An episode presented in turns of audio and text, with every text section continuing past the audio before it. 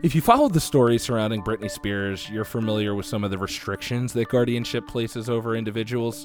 From my limited understanding, these restrictions can vary, but one thing is common a lack of agency. Brian has advocated in the past for all of us to be our own advocate, but what do we do when being our own advocate requires a lot more than just speaking up?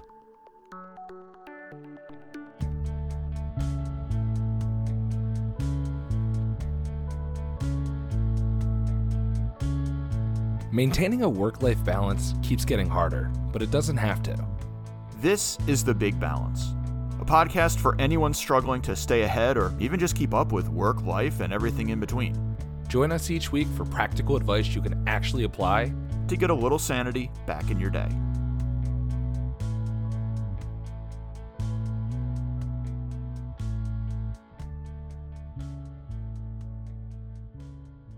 Today's episode may be a little bit heavier than usual and may feature some sensitive subjects for some folks. So, as a bit of a disclaimer, we will be touching on sensitive topics today. That's all to say, if at any point during this discussion I misrepresent certain individuals or fail to fully capture the nuance surrounding those topics, please know that's not my intent. Um, today's episode comes from an article uh, from NPR. We'll link it in the description if you're interested in reading the article yourself. Brian, how you doing? I'm good. How are you? I'm I'm, I'm doing all right. Uh, sorry to kind of have a, a heavier topic today. No, sometimes it's good to do things that are a bit serious, and the world is a serious place, and heavy things happen. So here we are. Yeah. Anything serious going on in your life? Not seriously cold. If Yeah, talking no. about the weather is, is something that our show has reduced itself to. That's that's kind of the rules of business, right? That you have like you talk about the weather, you have like five minutes of pleasantries before you get to business, right? So, weather engage. I think most of the American public was at some point in time familiar with the pop star Britney Spears, whether it be her music or her recent battle with conservatorship. She has made headlines and continues to do so. But that's not precisely what I want to discuss. And while Britney's struggles and battle were well documented, others aren't afforded the luxury of a large sphere of influence. Estimates suggest that close to 1.3 million people in the United States live under guardianship or conservatorship, as they call it in certain states. And the majority of them have some serious injuries, physical or mental impairments, or struggle with severe mental illness, or just happen to be elderly. Nick Clouse fell into the first category. After his accident, his parents filed for guardianship over him and was granted by an Indiana judge shortly thereafter. Nick's story is one of many, so let's examine and explore what the world many like Nick live in.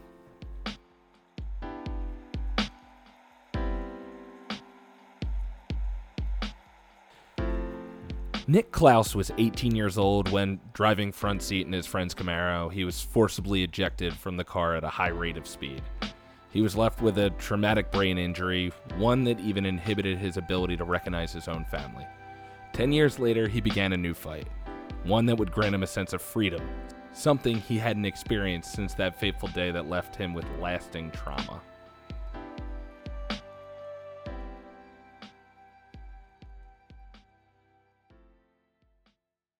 Nick's story, fortunately, is one of change and hope for advocates of reform. I want to call this out up front because I think it's important to know that while today's episode may be a little narrative driven, it won't be for the sake of suspense. Although Nick's story, as we'll soon learn, ends on a happy note, many others aren't as fortunate. There's a common theme across the happy and the not so happy stories, though restrictive decision making for everyone involved. Brian, we've called this a lack of agency, independence, freedom, whatever we call it. It's something I've never experienced in my adult life. So for once, we won't be able to actually provide anecdotal evidence, right? Uh, I can provide the uh, the anecdotal evidence of me as a elementary school student. Would you care to elaborate? Yeah, there's a term that exists today. I don't know if it was a thing when I was growing up, but I'm pretty sure I would have been diagnosed with it. It's called oppositional defiant disorder. And essentially, it's where kids just don't want to listen to grown-ups, and I definitely had that as an issue, and my I think my daughter has that as an issue too. But one example my mother always likes to tell everybody about when she meets them and introduces me to them. When I was growing up, you had to do a physical exam as you were going into elementary school. And you had to do like jumping jacks and run and do all sorts of different things. And one of them was skipping. Was this just to get into elementary school? You're saying? Yeah, this was a this was at least in New York State in the '80s uh, or early '90s. This was a thing. Um, Interesting, because I, I, I remember doing things like that in elementary school, but never like, oh, you have to pass this to get into first grade. But maybe Oh, just yeah. it's been so long. Yeah. Well, my school called my mother at home one day as I was doing this testing and said, We think there's a problem with your son. She said, What are you talking about? We think he might have some physiological development issues. She's like, What oh, what boy. happened during this testing? It's like he can't skip. And mother says, Oh, he can't skip or he won't skip. He's like, Well, he says he was not gonna skip. He's like, He's fine, pass him because I just I thought skipping was stupid and I wasn't going to do it and I didn't do it and that was pretty much how school started for me. Actually, the two other things. One, I don't think I did a single day of recess the entire third grade because I kept getting in trouble for one thing or the other. Oh, and oh, well, yeah, and my defiant. yeah, and my favorite ever report card comment was uh Brian is counterproductive. I went to my teacher. I said, "What does counterproductive mean here?" I was in 4th grade. I didn't really have context for things. And she says, "Well, Brian, not only do you refuse to learn in class, you actively stop other kids from learning around you." I'm like, "Okay, that's that's fair." You know what? That sounds like traits of like a future politician almost. Yeah. So long story short, uh, definitely nothing to the degree of conservatorship, but I definitely did rail against anybody making decisions for me as a kid. Was not a fan of being told what to do. And for all of that, this this topic for me is terrifying. So interesting pick on your part, and I'm excited for today's conversation. Yeah, well, it's it, it's interesting because the stories you share are very much uh, there's a at least a resolution for for the story about your your your skipping there. But the reason I wanted to talk about this is because this is something I've never really considered, and even during you know Britney Spears' highly publicized battle to remove her guardianship. There's a whole group of people, a large group of people, who I never considered, even when arguably one of the most high profile cases was happening right in front of me. And it kind of made me reconsider my worldview a little bit. And something I think that we should do pretty often, you know, individually, we should all reconsider our worldview and reevaluate simple tasks in our in our day to day. And I think that's kind of why I wanted to talk about Nick's story a little bit. So Yeah. That's one of the terrifying things about this is look what it took to put this in the public eye. Britney Spears, giant sensation, giant force in the music industry. Whether or not you like her music, that's completely aside the point. Everybody knows the name. Everybody knows who she is. It took that level of persona, that level of presence to shine a light on this, and it's still not really that understood of an issue. reading through this and, and kind of hearing these stories, it taught me that I don't know, you know, diddly squat about really any of this. And it's something that we all seem to have had some type of opinion on when Britney Spears was going through that. But getting back to Nick, after his accident, he slowly gained back, quote, normalcy in his day to day. He didn't require as much guidance and supervision throughout his day, and he started working as a welder, which, as anyone who has probably ever worked in that field can probably attest, uh, that looks like a pretty difficult job. And yet, this man who's under guardianship of his parents was capable of working something that appears to me it's not a fit for everybody, something that not everybody's capable of doing. But all while he was, by definition of the law, required his parents' approval to do anything, really, to make decisions, like date someone. He ended up meeting his future wife while he was under conservatorship. And this is what struck me the most. He cherished the smallest act of being able to take his family out to dinner and say he could splurge a little bit while he was doing that. Something that I think I take for granted pretty often. It, the simple act of buying that dessert at the end of a meal or something like that. It, I'm sorry, I, I got to back up. I got to back up for a second. How awkward was that first date though? Like you meet somebody, you click, and they say, "Hey, you want to go on a date?" Well, I gotta ask my mom first. That's weird. How did that even start? and that's and I think that's a you know not to make light of it, but the conservatorship surrounding this because he suffered that traumatic brain injury. It it suddenly the perception is is that he's not capable of making decisions even like that. To whereas the goal is to protect these people, but really at the end of the day, it's super restrictive and probably preventing them from making huge leaps in their development, especially for somebody with a brain injury social interaction is probably a huge benefit to him and working as a welder and getting that stimulation probably helped his development. I, I would have to imagine not a neuroscientist so can't say for certain. Well in recent years we've actually seen some alternatives to uh, their traditional guardianship like nick's but many attorneys and judges are kind of just pushing through the traditional conservatorship of old um, as if they're on like autopilot or something like that. So many are unaware that alternatives even exist. I'm talking the general public, but also some other attorneys as well who haven't maybe been as experienced or haven't really dug as deep into that. So after the break, let's talk about an example of an alternative and the implications of being uninformed, not just here, but in our day to day as well.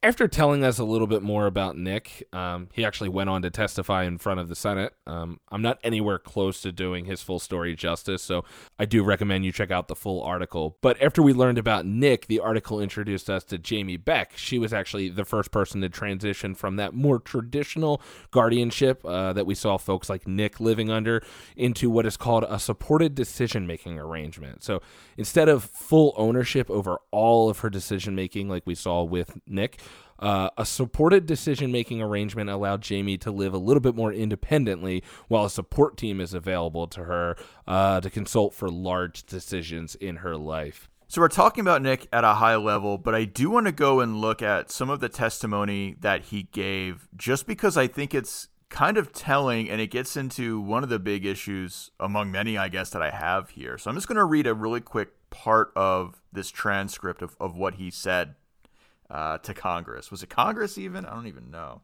It, it was Senate, Senate, and at least you can do him the justice of, of telling a little bit more of a complete story than than yeah. my completely abridged version. So yes, please do. Well, I think your abridged version is is good. It kind of gets at the the core of this. Guy had a traumatic brain injury, and I'm sure, yeah, for a portion of his life, he definitely did need his parents to kind of take the reins of a decision making process for him. But I want to pick up in his testimony where he meets his wife, right?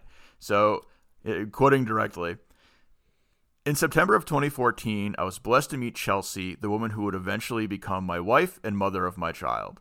The symptoms of the traumatic brain injury, TBI, had improved quite a bit by that point, but rather than looking towards a limitless horizon like most 21 year olds, my vision of the future was clouded by constantly being told what I could not do because of the TBI. Now, that in and of itself, I think, really feels like it, it should have been the turning point for a lot of people, right? His, his parents included. I don't want to say that there were nefarious purposes either, John. I don't know I just like you, but as I'm let, let's put aside that moment in history. Let's talk about his retelling of it. Even the way he worded that was clear, concise. He, he probably said that better than I could ever put anything into words personally. You hear me rambling right For now. Sure. Yeah. Yeah. So let's talk about some, I don't know, rules of engagement, rules of thumb when it comes to when a conservatorship is or isn't valid, right? And I got to say, he already passed one by having, to your point, a job that required exceptional skill. It's a craft, uh, as well as very strong focus in the face of a potentially dangerous uh, job, right? Welding. It's it's not it's not easy. So that alone is an indicator to me that he has uh, a sound mind to at least a degree, and the the clarity and cohesiveness of this testimony he gave. How is it possible that you can look at those things and say this guy clearly can't make his own decisions, right? You said something specific that I, I, I want to touch on of sound mind. You know, it, it, sounds like a legal term, but I think that's a, a good way to put it because he's capable of doing things beyond just simple tasks like taking care of himself, making a sandwich, you know, pouring himself a glass of, of water or anything like that. I bet he even has this mental sanity to say water instead of water. right? But the idea is he's capable of making human connections without having somebody hold his hand. So without being eh, too insensitive to people who struggle to make those human connections, it seems like that's another check off the box there that he's capable of living under clearly a different arrangement. And in, in his case, it ultimately was being his own agent, being, you know, of his full own agency there, right? To use that word again. Yeah, no, I, I agree. It's it's look. I know that we're a thirty minute show that barely scratches the surface of a lot of topics, and I know there's complexity here, but it's it just seems so strange to me. Yeah, and I, and I think it's worth you know maybe doing a, a slight disclaimer here that you you touched on it a little bit, but the idea that there's definitely people who need that added support, but folks like Nick and folks like Jamie, who you know I, I slightly mentioned, but we're going to learn a little bit more about her. They don't need this added layer of we'll call it protection, but really what it is is restrictive uh, ability to make decisions for themselves like I mentioned before the break, there's still a large number of people who are unaware of this alternative that Jamie gets. So, Jamie's story, and again, completely abridged, but they were somebody who, so I think it was at 18, she was placed under guardianship, and she's been stuck in this same cycle for the last 10 years or something like that. Um, she's proven that she can live on her own. She's proven that she can hold down a job. She can be financially stable and independent and it was actually i think her caseworkers or uh, somebody like that who brought up this alternative to her and she actually became one of the first people to transition to this guided decision support um, and i think i butchered that at the end but this new alternative t- to the traditional conservatorship that we've seen before. And and i think another disheartening angle to this brian is once you're in that disadvantage or disadvantageous position, it's significantly more difficult to change those circumstances in your favor. So we're talking about people who were at a disadvantage and who had to fight and advocate for themselves, but there's people who don't have the money to get a lawyer to help them or people who are looking out for their well-being so much that they'll recommend this new decision-making support uh, model that they didn't have before so what do we do when we don't have those added, you know, you know bonuses, I guess, of having those people, you know, the support they had? I don't have an answer there, but that's just, uh, you know, it's it's disheartening, is what it is to me. Well, I I think to to dig into one one quick point there, another terrifying thing, and this is the subject of many horror movies and what season two of American Horror Story but the the whole idea. Let's talk about the idea of uh, uh, involuntary psych hold, right? So if you go to a psychiatrist and you say, "Hey, I'm thinking of killing myself," they can put you in a involuntary psych hold for I forget is it 48 or 36 hours. I, I, I don't remember how many exactly. Maybe it's you know two to three days. Let's just say to make sure you mentally check out. And during that time, that agency's gone as well. And then you have the whole uh, horror story scenario of what if they don't let you leave and how do you prove you're not crazy if people think you're crazy because you say you're not crazy, right? The whole uh, the, yeah. the kind of catch 22 right like oh you're you're only saying you're crazy so you can get out of flying but that proves that you're not crazy because you want to get out of flying you know it's it's crazy it's it's this weird prison that you're it's not even a real prison but these people that we're talking about are in this weird prison situation that the system makes yeah. very hard to get out of. it's it's it's a holding pattern, and and there's two things there as far as. Uh, another pop culture reference to your point about the horror story. It, it's I think of One Flew Over the Cuckoo's Nest and, and Jack Nicholson's character in the sense to where uh, he clearly doesn't feel like he belongs there, but they've made the decision that he is committed there and he is involuntarily committed. So the the struggle to get out, I mean, in that case, it's a work of fiction, but you needed to escape in that scenario. But I think you you you nailed it with the catch twenty two bit because these people who were under this conservatorship don't have the ability to really make decisions about their own money. They have to get permission to do things. But to get out of the position that they're in, the conservatorship, you need a lawyer, you need money to get out of it. So it's exactly it. You're stuck between a rock and a hard place. It's a holding pattern that you can't get out of. And the system just creates this cycle that folks are probably stuck in for longer than the 10 year examples that we're providing here for everyone. Right. Actually, you know what? You know what it is that, that I, I can put my finger on it. Something that just felt so weird about it at a very base level to me that I'm kicking around in my head. So the the entire idea of our justice system is innocent until proven guilty.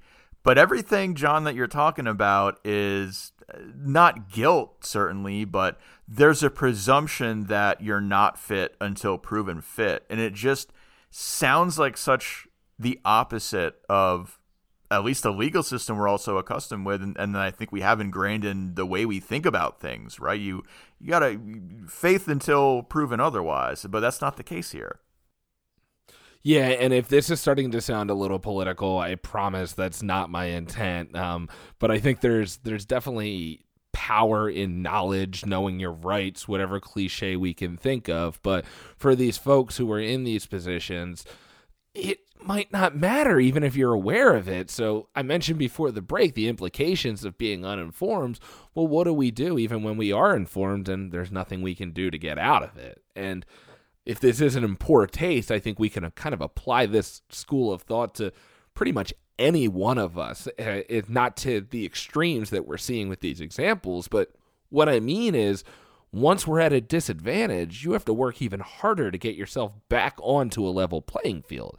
So, for the few of us who come out on top, there's probably millions, thousands, whatever, who don't and have to crawl to struggle just to get back, you know, head above water, you know, the cliche, whatever you want to call it, you know, but just get that even keel, that level playing field. And it's, like I said earlier, it's disheartening. And I don't know if I have a resolution for this episode, so I apologize again if this is a downer, but I just thought that this was such an interesting topic that made me reevaluate simple tasks that I do day in and day out. And really, perspective is everything. I do have one solution, actually.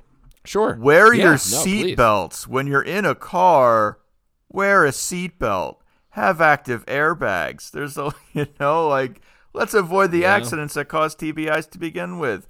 Wear a football helmet when you're playing football or play badminton. It's a lot safer. And that's probably a whole other rabbit hole we can go down as far as, you know, TBIs and, and football and, and long lasting chronic uh, exposure to, you know, concussions and things like that. But I think that's even a rabbit hole we could go down. But the sense being, that if you continually lose your facilities, you're losing your agency over yourself. And and to your point, Brian, not to be you know, I guess fatalist or cynical about it, but yeah, wear seatbelts, protect yourself, and be your own advocate, and don't put ourselves in those situations in the first place. Not that Nick's story isn't really a story of you know optimism at the end of the day, but yeah, I hear you. Well, that that is also, and the the whole thing is just a bit grotesque to me. But Britney Spears going into football stars who suffer TBIs for the sport they play that we all enjoy. The other end of this too is it's it's not even that these people end up losing the agency that every human being at least should enjoy. It's that we've somewhat dehumanized them to begin with because we view them as forms of entertainment much more than people. If anybody listened to the episode, I might have been actually even the last episode that me and Andy did, or Andy and I did, the idea that we look at Andy Reid, who was a football coach, had a lot of personal life problems. we didn't really care about that as much as we cared about him winning games for us when, when he was in Philadelphia. It's not recognizing or respecting the humanity of the people that are involved and it just spirals afterwards with these TBIs or, you know, in Britney Spears' case, what she went through as well. It's, yeah. So, one thing I do want to do is eh, kind of look at the other side of this as well and, and play the devil's advocate, even though I really don't feel like it, right? I'm. I'm a, I'm a red blooded, God fearing American and I love my freedom. But at the same time, there is a value to this concept of conservatorships, right? So I do want to talk about the other side of this. So, first and foremost, I think if we were to go back and look at more than just the anecdote, you know, Britney Spears, high profile. This guy, after testifying in front of the Senate, high profile. But they're two people that might not really represent the core of people who need these conservatorships. And John, you did talk about this a little bit as well. Um, I think the bulk of people in conservatorships are usually uh, later in years, uh, don't have their mental facilities, not because of a breakdown, uh, an emotional breakdown like Britney, not mm-hmm. because of a TBI. Or a TBI, yeah, it's, right? It's yep. degenerative, long term, terminal, really, uh, circumstances. So I think in the, the bulk of cases, it does make sense. No, I, I agree, and I think that is it's fair because we really shouldn't kind of gloss over that piece of it. So I think it's a, a fair point to make and a fair point to bring that up as far as the other side of it. So yeah, you're absolutely right, and I don't want to be kind of making sweeping generalizations, but yeah, maybe the majority of the people in this position um, or in conservatorships need it. Yeah, and there is one other element of this that I I I don't have a solve for. Uh, you know, let the eggheads in Washington figure it out. But let's talk about this idea that it's so hard to get out of these conservatorships because that does sound terrifying. But I think there's a purpose there too, insofar as again, let's look at the most common case of a conservatorship. Let's look at somebody who hypothetically has dementia, isn't necessarily in their sound mind, but isn't in a vegetative state either what would stop somebody in that position from claiming they don't need that conservatorship and constantly challenging it over and over again? Well, if you're in the position of presiding over this as a judge, you almost have to take the position of siding with the conservator because otherwise it could be a, a massive drain of time, of resources, and uh, all for nothing because somebody could clearly still need that conservatorship. So I don't know. It's it's just sounds so uh, hard because rather have uh, one innocent man go free, right? But on the other side, I think the majority of these cases it does make sense. So how do you how do you find a middle ground there to say let's root out who does and doesn't need this? Well, I think one thing we might be missing in all of this is there's likely third parties involved in all of this, right? The the example that you gave about the dementia patient, there's probably a general practitioner or some type of doctor who's been looking over them and can testify to the fact that they have been degenerative and it has been just awful and it's been a long time coming and things like that to whereas somebody with a TBI is probably on the other end to where we're seeing improvement. So maybe there's a responsibility on a doctor or some type of caseworker or somebody like that to really advocate for their patient the same way a doctor takes a, a, Hippocratic oath, right? Maybe there's some type of responsibility there for the people who are responsible for, you know, maintaining the conservatorship over these people. That's a good point. And honestly, if it is true that the majority of these are older people and degenerative situations, if it is only a couple percent that are in the case that we're talking about today, maybe it's those should be unique enough cases that they do warrant that extra attention. Sure.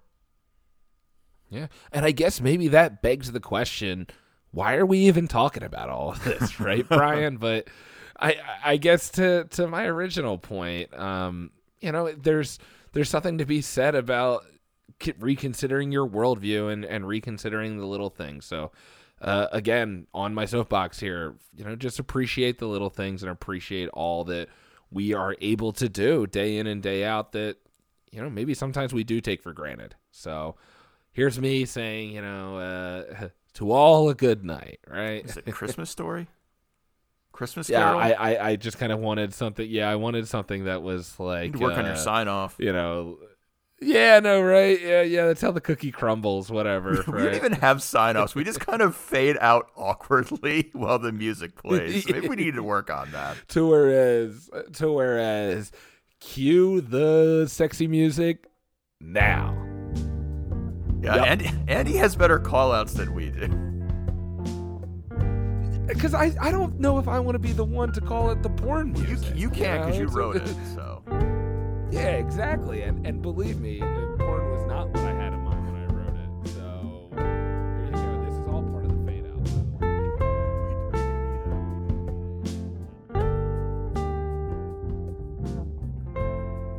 Thanks for listening to the Big Balance Podcast. Don't forget to like and subscribe wherever you get your podcasts, and drop us a comment while you're there. Until next time.